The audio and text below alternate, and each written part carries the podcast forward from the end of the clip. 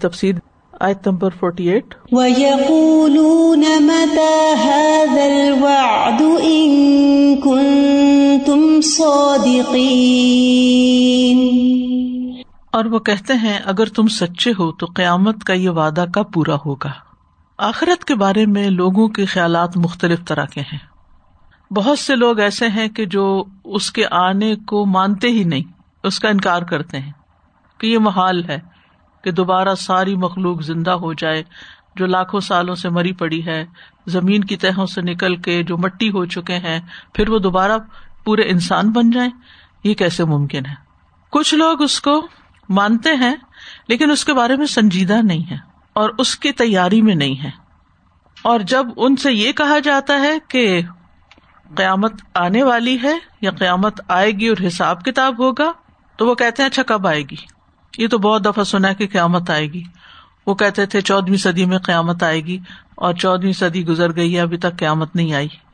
تو ایسے لوگ بھی آخرت پر یقین نہیں رکھتے، کیونکہ وہ اگر یقین رکھتے ہوتے تو اس طرح کی بات نہ کرتے اور اس طرح بے فکر انداز اختیار نہ کرتے کہ گویا آخرت کو بہت دور کی چیز ہے اور کچھ لوگ مذاق بھی اڑانے لگتے ہیں۔ کئی طرح کے لطیفے بنے ہوئے آخرت کے بارے میں، جنت کے بارے میں ہوروں کے بارے میں۔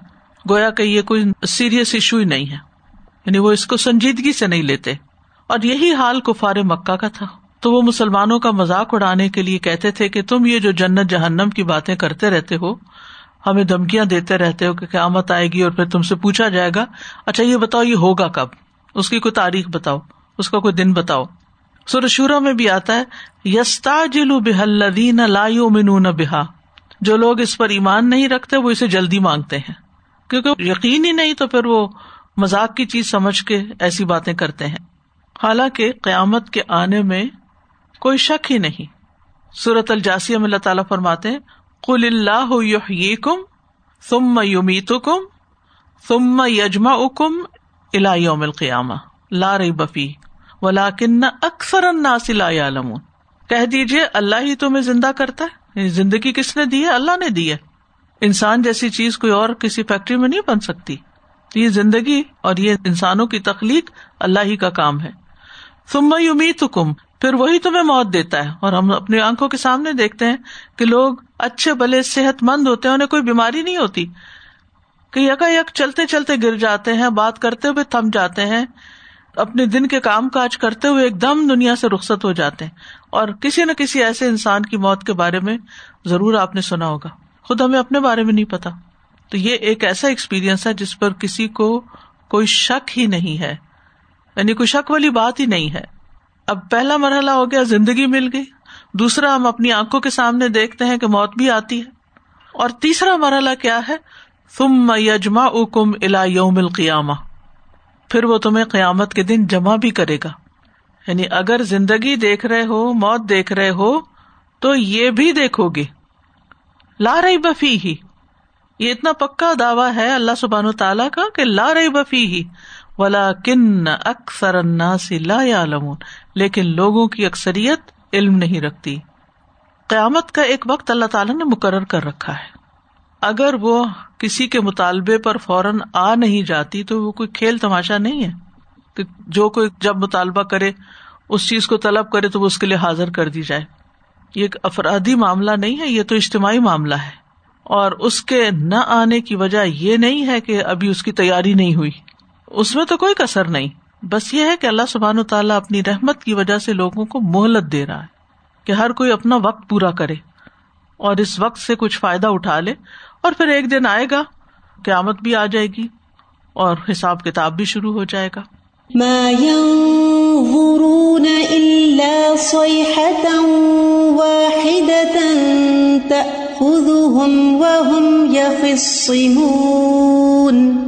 وہ تو بس ایک ہی چنگاڑ کا انتظار کر رہے ہیں۔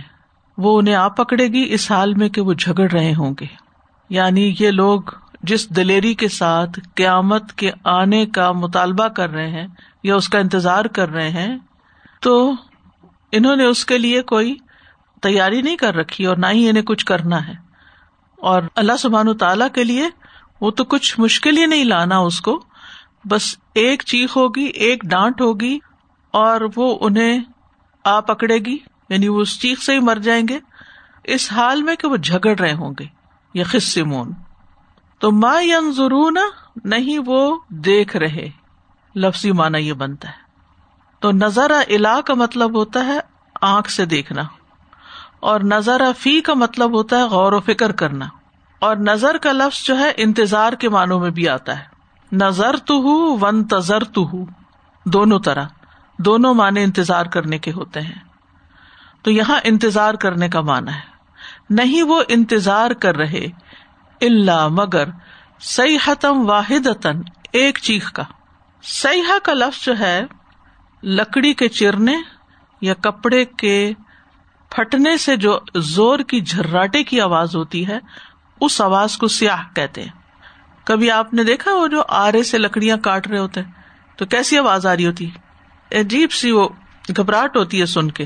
یا کپڑے کو زور سے پھاڑا جائے تو چی کی اور تو یہ تو ہلکی آواز ہے نا، لیکن اسی طرح کی جو آواز ہوتی ہے، اس کو سیاح کہتے ہیں۔ یہ آواز جو گھبراہٹ لاتی ہے۔ تو اس لیے سیاح کا لفظ عذاب اور گھبراہٹ کے لیے بھی استعمال ہوتا ہے پھر۔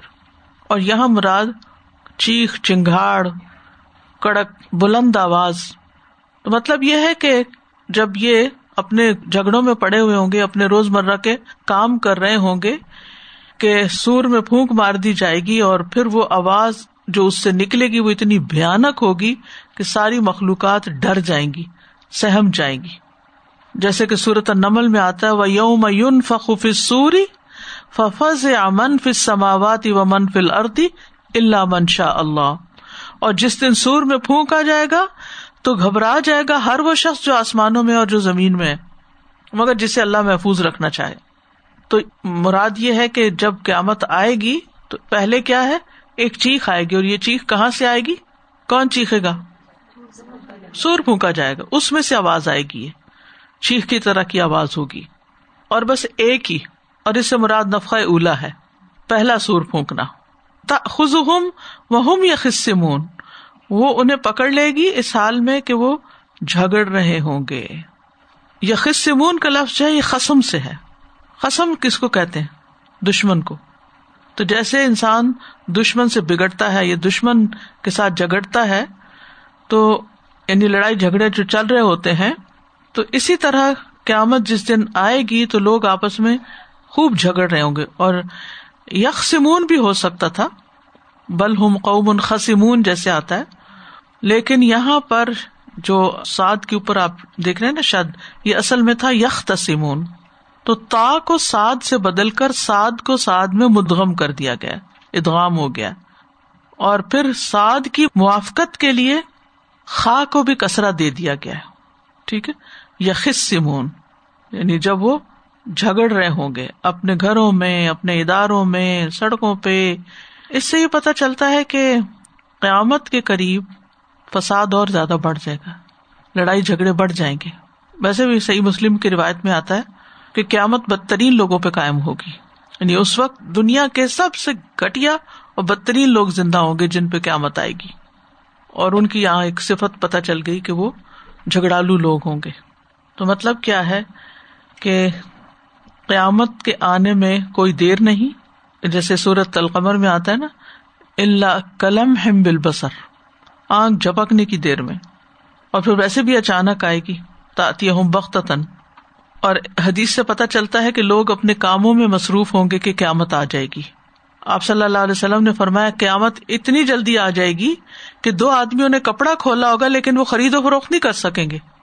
صبح صبح دکاندار اپنے دکانیں کھول کے، کپڑے کھول کے بیٹھتے ہیں اور گاہک آتے ہیں تو ان کے سامنے پھیلا رہے ہوتے ہیں۔ ابھی انہوں نے پھیلایا ہی ہوگا اور خریدا نہیں ہوگا کہ قیامت آ جائے گی۔ اور نہ ہی اس کپڑے کو وہ بیچ سکیں گے، نہ لپیٹ سکیں گے۔ لپیٹنے کی مہلت بھی نہیں ہوگی۔ صحیح بخاری کے الفاظ میں، اور قیامت قائم ہو جائے گی جبکہ ایک آدمی اپنی اونٹنی کا دودھ لے کے آ رہا ہوگا اور اسے پی نہیں سکے گا۔ اور قیامت اس حال میں آ جائے گی کہ ایک شخص اپنا حوض تیار کروا رہا ہوگا، ٹینکی اور وہ اس سے پانی نہیں پی سکے گا۔ اور قیامت اتنی جلدی آ جائے گی کہ ایک آدمی اپنا لکما منہ کی طرف اٹھائے گا کہ اس کو کھا نہیں سکے گا، منہ میں ڈال ہی نہیں سکے گا۔ اتنی تیزی سے آئے گی۔ اچانک اچانک ہر چیز کو ختم کر کے رکھ دے گی اور ان کے جھگڑے وہیں کے وہیں رہ جائیں گے۔ فلا يستطيعون توصية ولا إلى أهلهم يرجعون۔ پھر نہ تو وہ وسیعت کرنے کی استطاعت رکھتے ہوں گے اور نہ ہی اپنے گھر والوں کی طرف پلٹ سکیں گے۔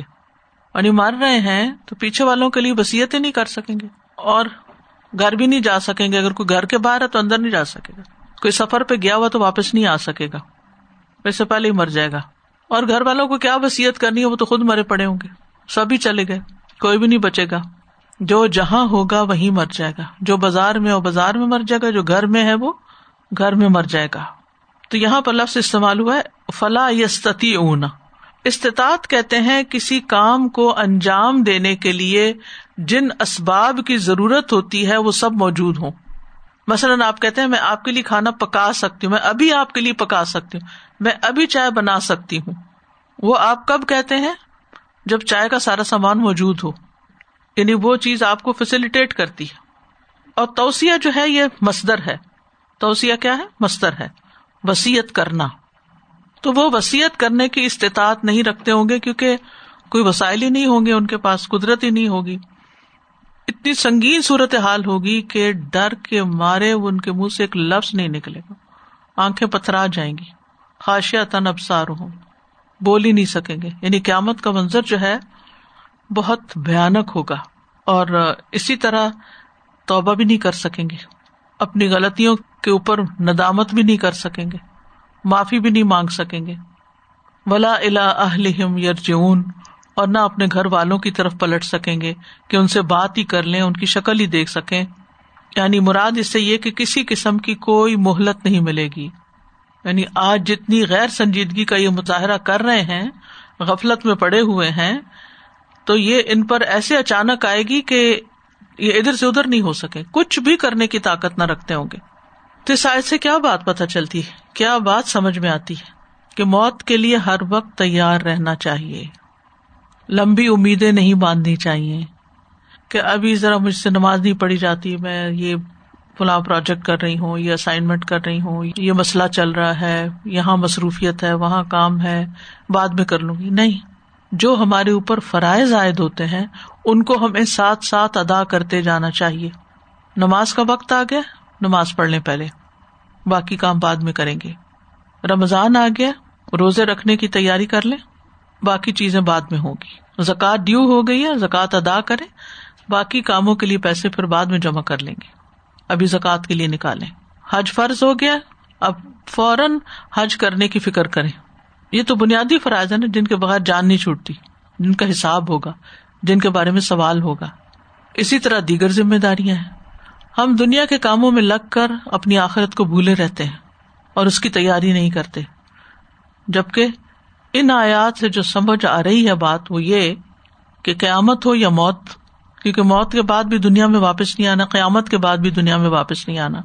تو موت آ گئی تو مہلت نہیں ملے گی۔ جو نیکی کرنی ہے نا، جو اچھے اچھے کام سوچے ہیں بس کرنے لگ جائیں۔ کر گزرے۔ ڈیلے نہ کرے موت کے وقت انسان کی حسرت کیا ہوگی؟ سورت مومنون میں آتا ہے جا قال رب ارجعون۔ یہاں تک کہ جب ان میں سے کسی کے پاس موت آتی ہے تو کہتا ہے، میرے رب مجھے واپس بھیج۔ لا اعمل صالحا فیما ترکت تاکہ میں جو کچھ چھوڑ آیا ہوں، اس میں کوئی نیک عمل کر لوں۔ جو میں نہیں کر سکا، وہ میں کر کے آنا چاہتا ہوں۔ تو کیا کہا جائے گا؟ اچھا چلو ٹھیک ہے، کچھ دن اور چلے جاؤ۔ ابھی تمہاری صحت اچھی تھی۔ کر سکتے تھے تم۔ نہیں، بس وقت ختم، بات ختم۔ فرمایا جائے گا کل ہرگز نہیں۔ ایسا ہو ہی نہیں سکتا۔ ایک اور اہم بات اس سے یہ پتا چلتی ہے کہ ہمیں اگر کوئی وسیعت کرنی ہے اپنی زندگی میں، تو اس کو بھی کر لیں۔ اس کو بھی ڈیلے نہ کریں۔ رسول اللہ صلی اللہ علیہ وسلم نے فرمایا، جو مسلمان اپنے حق میں کسی چیز کی وسیعت کرنا چاہتا ہے، وہ دو راتیں بھی نہ گزارے، اللہ یہ کہ اس کے پاس وسیعت لکھی ہوئی ہو۔ عبداللہ بن عمر کہتے ہیں، جس وقت سے میں نے رسول اللہ صلی اللہ علیہ وسلم کا وسیعت کے بارے میں ارشاد سنا ہے، اس وقت سے میری وسیعت میرے پاس موجود رہتی ہے۔ اور پھر وسیعت میں صرف مال ہی نہیں ہوتا۔ صرف یہ باتیں کافی نہیں ہوتی، میرا جنازہ کون پڑھائے اور میری قبر کہاں بنے نہیں۔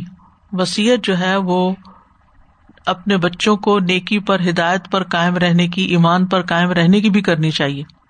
خاص طور پر اگر بچے چھوٹے ہیں اور ابھی اتنے سمجھدار نہیں ہیں تو آپ ان کے لیے لکھ کے رکھے کہ میرے بعد تم ایک اللہ کی عبادت کرو گے۔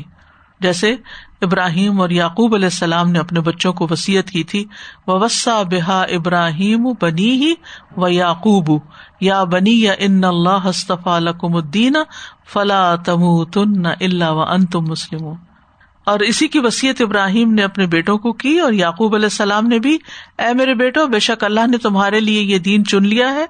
تو تم ہرگز فوت نہ ہونا، مگر اس حال میں کہ تم فرما بردار ہو، مسلمان ہو۔ اب آپ دیکھیے، وہ تو پیغمبروں کی اولاد تھے۔ اور ابراہیم علیہ السلام کے دونوں بیٹے کیا تھے جن کو وسیعت کر رہے ہیں؟ پیغمبر تھے نا؟ اور عام پیغمبر نہیں تھے، بڑے خاص پیغمبر تھے۔ وبارک نہ علیہ و اللہ اسحاق۔ اسحاق علیہ السلام کے اوپر اللہ کی برکتیں تھی رحمتیں تھی پھر آپ دیکھیں، یعقوب علیہ السلام کے بیٹوں میں بھی یوسف علیہ السلام جو تھے، وہ پیغمبر بھی تھے۔ پیغمبری سے اوپر کیا درجہ ہو سکتا ہے؟ اس کے باوجود وہ اپنے بچوں کو وسیعت کر رہے ہیں کہ تم نے میرے بعد مسلمان بن کے جینا ہے۔ ہمارے بچے جس ماحول میں رہتے ہیں، وہاں کتنے خطرے ہیں۔ ایمان کے کتنے ڈاکو ہیں، ایمان پہ ڈاکہ ڈالنے والے۔ تو کبھی اس بات کو لائٹلی نہ لیں کہ بائی ڈیفالٹ وہ مسلمان ہیں اور مسلمان ہی رہیں گے۔ ہمیں تو اپنا بھی نہیں پتا۔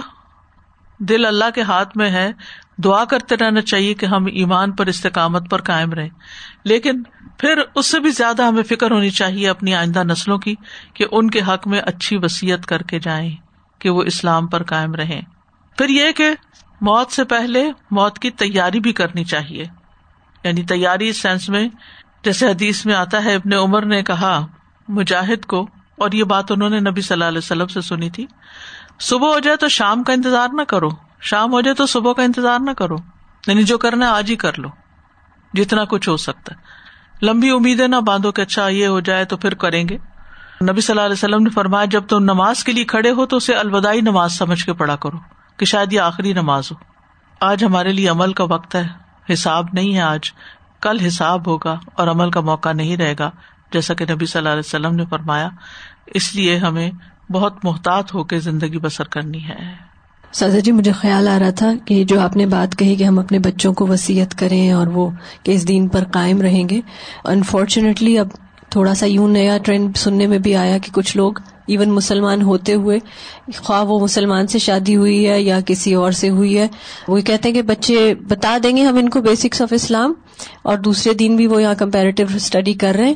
اور یہ جب بڑے ہوں تو they can make their own decision what then they want to follow this is a very common and growing mindset for Muslim parents unfortunately میں نے کئی لوگوں سے یہ بات سنی ہے کہ ہاں ہم ان کو تھوڑا سا بریفلی بتا دیتے ہیں انٹروڈیوس کرا دینا، بتا دینا ہمارا فرض ہے۔ آگے ان کی مرضی ہے بڑے ہو کے کیا چوز کریں۔ استغفر اللہ یعنی جی سر یہ جو سسٹر نے بات کی ایگزیکٹلی ہماری اپنی فیملی مطلب بہت کلوز ہے ان کے ساتھ ایسا ہی ہے۔ اور وہ دونوں طرف لے کے جاتے ہیں بچوں کو دونوں ریلیجن میں۔ جیسے سپوز کرسمس ہے تو چرچ بھی لے کے جائیں گے اور فرائیڈے ہے تو مسجد بھی لے کے جائیں گے۔ اور جب ان کو کہا گیا تو ایگزیکٹلی جیسے بھی انہوں نے کہا کہ انہوں نے یہ کہا کہ when they become big they will they can decide themselves and it will be better for them to choose because اب ہم ان کو دونوں راستے دکھا رہے ہیں۔ اپنی نماز میں تم کہتے ہیں دن سرات المستقیم۔ اور ان کو کئی راستے دکھا رہے ہیں۔ وَنُفِخَ فِي الصُّورِ فَإِذَا هُم مِّنَ الْأَجْدَاثِ إِلَىٰ رَبِّهِمْ يَنسِلُونَ۔ اور جب سور میں پھونکا جائے گا تو یکا یک وہ قبروں سے نکل کر اپنے رب کی طرف تیزی سے دوڑ رہے ہوں گے۔ یہاں کون سا سور پھونکا جائے گا؟ دوسرا سور۔ جب پہلا سور پھونکا گیا تو وہ مر گئے اب دوسرا سور پھونکا جائے گا تو وہ جی اٹھیں گے۔ قبروں سے نکل کر میدان حشر کی طرف دوڑ رہے ہوں گے۔ یہاں بھی اور پیچھے بھی نفقا کا لفظ استعمال ہوا ہے۔ سور پھونکنا۔ یہاں پر سور پھونکا جائے گا نفقا ٹھیک ہے؟ کون پھونکے گا؟ یہ نہیں بتایا گیا۔ اس کو مبم رکھا گیا۔ اور کسی چیز کو خوفناک بنانے کے لیے اور سنگین بنانے کے لیے یہ ایک مؤثر انداز ہوتا ہے۔ کرنے والے کا نام نہ بتایا جائے۔ فوکس کس پہ رہے؟ کہ کیا کیا جائے گا؟ تو پہلا نفقہ جو ہے اس میں گھبراہٹ بے ہوشی اور موت، اور دوسرے میں موت کے بعد دوبارہ زندگی۔ اور پھر کیا کریں گے وہ؟ فضا ہم من الجدافی الا رب سلون تو یکا یک وہ اپنی قبروں سے نکل کر تیز دوڑ رہے ہوں گے۔ فضا ہم فا جو ہے یہ حرف اطف ہے۔ اور ازا ایسا حرف ہے جو اچانک ہونے پہ دلالت کرتا ہے۔ یعنی خالی پھونک مارنے سے یہ یہ چیز سامنے آ جائے گی۔ یعنی پھونک مارنے اور قبروں سے نکلنے کے بیچ میں کوئی وقفہ نہیں ہوگا۔ تیزی سے یہ کام ہو جائے گا۔ یعنی جتنی تیزی سے موت آئی تھی، اتنی ہی تیزی سے دوسری آواز سن کے اٹھ کھڑے ہوں گے۔ جب صبح کا الارم بجتا ہے تو کچھ لوگ کیا کرتے ہیں؟ فوراً اٹھ جاتے ہیں۔ ادھر الارم بجا اور ادھر آپ چڑپ سے اٹھ کے بیٹھ گئے۔ نہیں لیکن کچھ لوگ اٹھتے بھی ہیں ایسے۔ نبی صلی اللہ علیہ وسلم کی جب آنکھ کھلتی تھی یک اٹھ جایا کرتے تھے۔ سستی کے ہمارے پڑے نہیں رہتے تھے۔ کیونکہ جو لوگ سستی کرتے ہیں نا، پھر وہ دوبارہ سو جاتے ہیں اور نماز ہی چلی جاتی ہے۔ خیر، اب یہ الارم ہمارے ہاتھ میں ہوتا ہے، کبھی ہم سنوز پہ کر دیتے ہیں، کبھی بند کر دیتے ہیں، آف کر دیتے ہیں، کبھی اس کو اگنور کر دیتے ہیں۔ لیکن اس آواز کو، اس الارم کو کوئی بھی اگنور نہیں کر سکے گا۔ جو ہی آواز آئے گی، یک یک اٹھ کھڑے ہوں گے۔ فضا من الجداس ہی الا ربی ہم ینسلون اور اجداس جو ہے یہ جدس کی جمع ہے، جیسے فرس کی جمع افراس۔ اور اجداس سے مراد قبریں ہیں۔ قرآن مجید میں قبر کے لیے قبور کا لفظ اور جدس کے لیے اجداس کا لفظ آیا۔ وہ ان اللہ یباسمن فل قبور جمع کا لفظ آیا۔ تو اجداس کا لفظ قبروں سے نکلنے کے متعلق آیا بس۔ جیسے سورت معرج میں بھی آتا ہے، یوم یخ رجون من الجداسی سرا اور یہاں بھی آپ دیکھیں کہ من الجداس الا رب لون ان دونوں میں فرق کیا ہے؟ یعنی قبر میں اور جدس میں فرق کیا ہے؟ تو دونوں قبریں ہی مانا تو ایک ہی ہے، لیکن الگ الگ کیوں بیان ہوا ہے؟ تو بعض لوگ یہ کہتے ہیں کہ اس سے مراد پرانی قبر ہے۔ کہ جس کی اصل شکل بدل چکی ہوگی کیونکہ قیامت تک قبریں اپنی اصل حالت میں نہیں رہیں گی۔ چاہے آپ کتنے بڑے بڑے مینار بنا لیں ان پہ۔ آپ نے دیکھا ہوگا کہ کئی پرانے تاریخی قبرستان جن پہ بڑے بڑے مونیومینٹس وغیرہ بھی لگے ہوتے ہیں، ان کی جو قبروں کی حالت ہوتی ہے، وہ بہرحال دگرگوں ہوتی ہے ختم ہو چکی ہوتی ہے کیونکہ زمین بدل چکی ہوگی جب تک۔ کتنی ایڈوانسمنٹ ہو رہی ہے، کتنے علاقے جو ہیں وہ آبادیاں بن رہے ہیں اور کتنی قبرستانوں کے اوپر تعمیرات ہو چکی ہیں۔ تو ضروری نہیں کہ آج جو قبرستان ہے، کل بھی یہ قبرستان رہے۔ مثلاً یہاں پر آپ رہتے ہیں، آپ کو نہیں پتا کہ کسی وقت یہاں کوئی ایسی گورمنٹ آ جائے، کوئی ایسی موومنٹ چل پڑے کہ قبروں کی ضرورت ہی نہیں ہے، یا یہ کہ ان کپڑوں کی وجہ سے جگہ ضائع ہو رہی ہے، اس کے اوپر کچھ اور بنا دیا جائے۔ یو نیور نو تو جدس وہ ہوتی ہے جس کے نشان وغیرہ بھی مٹ گئے ہوں۔ لیکن اللہ کو پتا یہاں کون کون دفن ہے اور اس کی لیئرز میں کتنے لوگ دفن ہے کیونکہ یہ بھی آپ نے سنا ہوگا کہ بعض اوقات ایک قبر کے اندر پندرہ بیس سال جب گزر جاتے ہیں تو وہ مردہ مٹی ہو چکا تھا تو اس کے اوپر ہی کسی اور کو ڈال دیتے، پھر کسی اور کو، پھر کسی اور یعنی پرانے قبرستانوں میں عام طور پہ یہ ہوتا ہے۔ اور یہاں پر جب وہ نکلیں گے قبروں سے، جیسے ٹڈیاں باہر نکلتی ہیں نا، تو الا رب ہم ینسلون یوں نہیں کہا ینسلون الا رب ہم الا رب ہم یعنی معمول کو عامل سے مقدم رکھا گیا. حسر کے لیے. یعنی دنیا کی طرف نہیں جا سکیں گے، یا کسی قریبی رشتے دار کی طرف نہیں جائیں گے، بلکہ اللہ رب العزت کی طرف جائیں گے. دنیا میں تو کیا ہوتا ہے، جب ہم صبح اٹھتے ہیں، صبح اٹھنا روز کیا پڑھتے ہیں دعا الحمد للہ اللہ اللہ نے ہمیں زندہ کیا۔ بس یہ روز کا تجربہ ہے قیامت کے دن اٹھنے کے لیے۔ اس دن بھی اٹھیں گے اور اسی طرح اب تو اٹھ کے سیدھے واش روم کی طرف جاتے ہیں، لیکن وہاں اٹھ کے میدان حشر میں اپنے رب سے ملاقات کے لیے چل پڑیں گے، دوڑ پڑیں گے۔ اور ین سلون کا لفظ نسل سے ہے۔ جلدی جلدی چلنے کو کہتے ہیں۔ یہ بھی کہا جاتا ہے اس سے مراد بھیڑیے کی چال ہے۔